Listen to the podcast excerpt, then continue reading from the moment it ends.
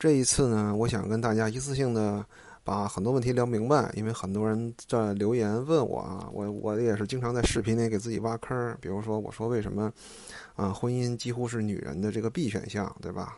啊，很多女的出来跟我杠啊，你跟我杠没有意义，你内心的渴望不是我来造成的，对吧？还有呢，比如说，呃，在当前的这种啊女权至上的这种语境下啊。嗯，会不会有政策出来打压啊？或者说男性应该怎么办啊？往后的发展趋势是什么？啊，这一期我争取呢都给你讲明白。那首先呢，要从一个我刚刚刷到的视频说起啊。呃，这个视频的播主呢是一个就是红娘啊，她说了一个大龄大龄剩女，这个到了三十多岁嫁不出去，很后悔的一个故事啊。她其实就是想增加她的业务量啊，这个我都能理解呀。但是他这个故事听完以后，我觉得有点不对味儿。什么意思呢？他说这个女的呀，嗯，名校毕业啊，年轻漂亮，二十多岁的时候呢，有点那种小公主病，老想找一个挺好的，一直没找着。然后呢，结果三十出头的时候吧，父母相继重病啊，不得不回到老家照顾父母，找了一份月薪五千的工作。现在非常的后悔没有当初找一个依靠。哎，我听到这儿我就。后背发凉啊！这是找依靠吗？您这是找保险呐？哎，就是现在是不是这个这女人找老公的这个默认选项就是你是一个保险啊？你比保险更保险啊？我这个好的就啊，父母双双重病，回老家月薪五千啊，我这么悲惨的原因是因为我当初没找一好老公，这可太可怕了啊！但是这个事儿呢，我不想过多的深究啊。我就从这个事儿引申出来，就是现在的这个呃社会啊，它它是市场经济，对吧？我们必须承认，市场经济的特点呢，就是按劳分配啊。你必须要承认男性和女性在这个生理结构上的不同，导致他们在岗位上的劳动贡献率是不同的啊。这个呢是天生的啊，对吧？生而有别，不是什么谁对谁错啊。你你呃，这个二零二一年，呃，这个这个，呃，某招聘网站刚刚公布了一个这个科技岗位的这个呃男女比例数据，那男性的数量是女性的两倍啊，对吧？就是说，在一些相对来讲高附加值的岗位上呢，男性由于他的天然的生理优势，它就是比女性能够创造更多的价值。那这样的天然的生理差异带来的结果是什么呢？就是。啊，boss 直聘的这个发布的数据，男性的平均的收入比女性要高百分之三十一，这应该是去年的数据。啊，那你看啊，这个这就出现了一个悖论啊，为什么男性的收入比女性高？所有的舆论一概一股脑的偏向女性呢？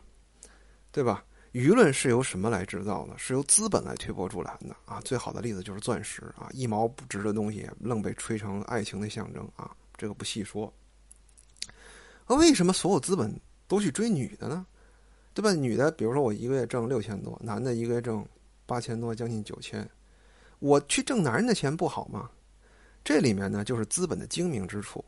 男的为什么能挣到比女人更多的钱？就是因为他们更。容易克制自己，更理性。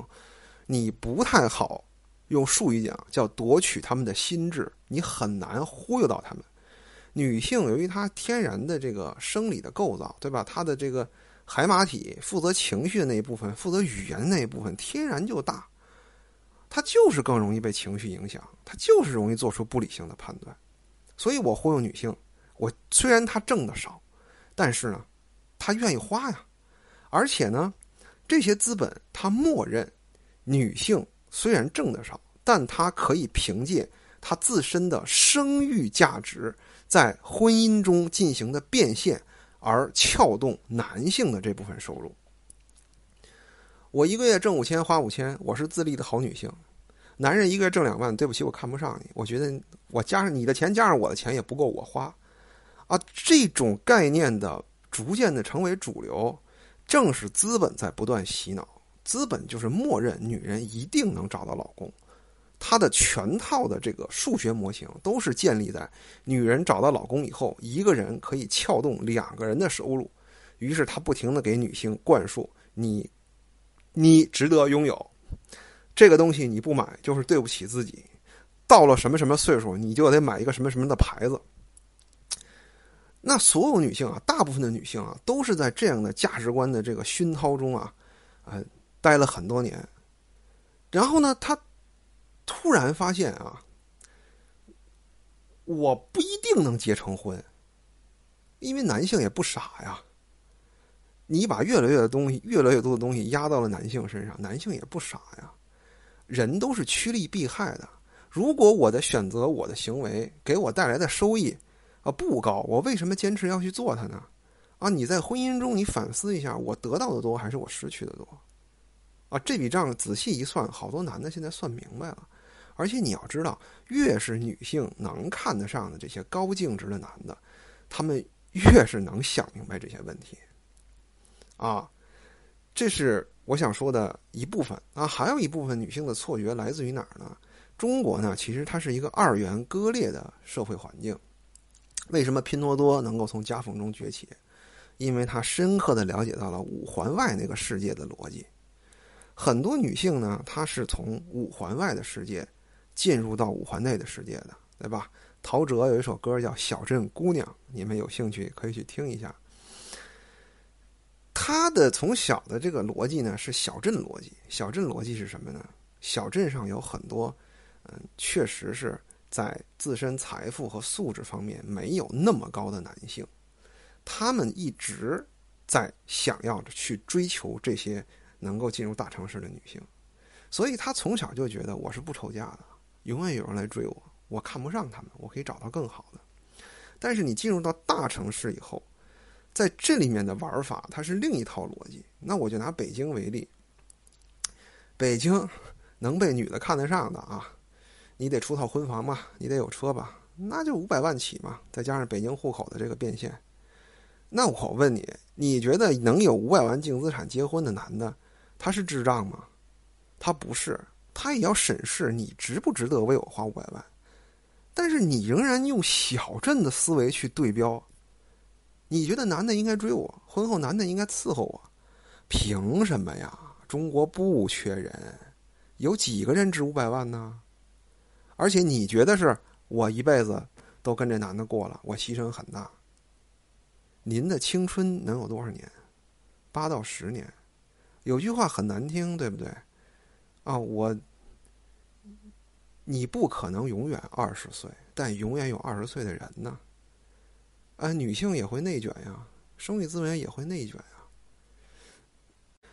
所以你们明白为什么婚姻是女人必须的了？那下一个问题就是。这种情况怎么改变？能改变吗？那当然可以了。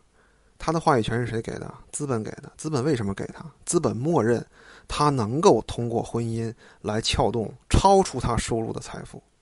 那你可以用你的实际行动来证明，他不一定能通过婚姻来撬动，他都不一定能结婚。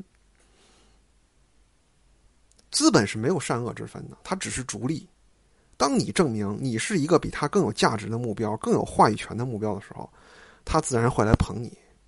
我们的邻国日本就是这样的。今天就说这么多吧。